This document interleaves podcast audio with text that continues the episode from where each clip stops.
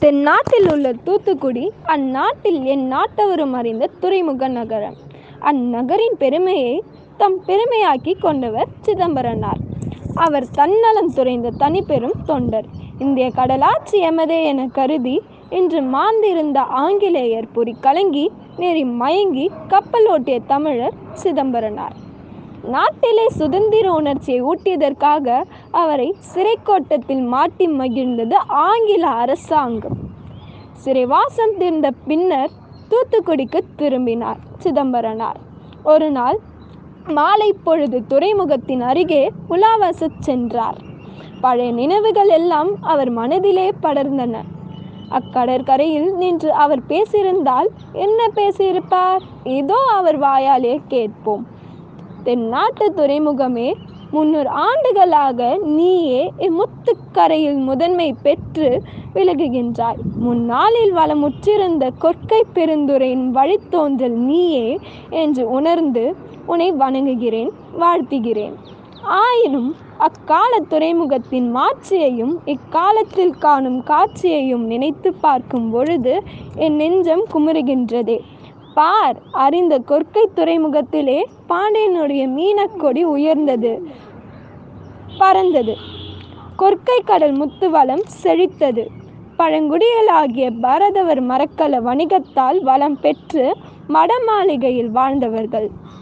இது சென்ற காலத்தின் சிறப்பு. இன்று மீனக்கொடி எங்கே?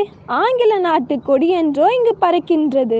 பறக்கன்றிய கப்பல் ஒன்றோ எங்கோ பறந்தது திரிகின்றது. கொள்ளை இலாபம் அடைகின்ற வெள்ளையார் கப்பலில் கூலி வேலை செய்கின்றனர் நம் நாட்டு மக்கள். சொந்த நாட்டிலே வந்தவருக்கு அடிமை செய்து வயிறு வளர்ப்பது ஒரு வாழ்வாகுமோ? வசையொழிய வாழ்வாரே வாழ்வர் என்று வள்ளுவர் வாய்மொழியை மறக்கலாமோ? வளமார்ந்த துறைமுகமே, இந்த வசையை ஒழிப்பதற்காக இந்நகரில் சுதேச கப்பல் கம்பெனி ஒன்று உருவாயிற்று. பாரத நாட்டு செல்வரும் அறிஞரும் அந்த கம்பெனியில் பங்கு கொண்டார்கள். பழங்கால பாண்டியரை போல் மதுரை மாநகரிலே தமிழ் சங்கம் அமைத்து புலவர் பாடும் புகழ் உடையவராய் விளங்கிய பாண்டிய துறையார் அக்கம்பெனியின் தலைவராவர். அவன் செயலாக அமைந்து பணி செய்யும் பேர் எனக்கு கிடைத்தது. கம்பெனியார் வாங்கிய சுதேச கப்பல் உன் துறைமுகத்தை வந்தடைந்தது. வெள்ளோட்டம் பார்ப்பதற்காக அக்கப்பல் இங்கிருந்த கொழும்புரை துறையினை நோக்கி புறப்பட்ட நாளில் இன்ப வெள்ளம் என் உள்ளத்திலே பொங்கி எழுந்தது.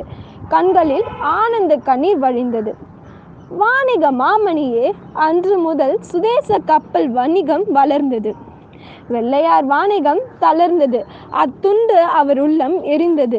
வெறுக்கத்தக்க சூழ்ச்சியினை அன்னார் கையாளர் தலைப்பட்டனர். சுதேச கம்பெனி வெளியின்றும் விலக்கி கொண்டிருந்தால் நூ நூறாயிரம் ரூபாய் கையடக்கம் தருவதாக மறைமுகமாக கூறினார்.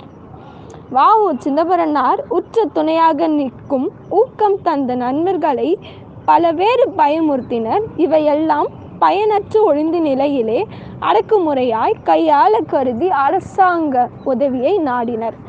பரங்கியராளும் துறையே, ஆங்கில அரசாங்கம் சர்வ வளமையுடையது என்றும் அதை அசைக்க எவராலும் ஆகாதென்றும் அப்போது பொதுமக்கள் எண்ணியிருந்தார்கள். அதனால் அடிமைத்தனம் நாளொன்றும் மேனியும் பொழுதோறு வண்ணம் முகமாக இந்நாட்டு மக்களுடைய வளர்ந்தது.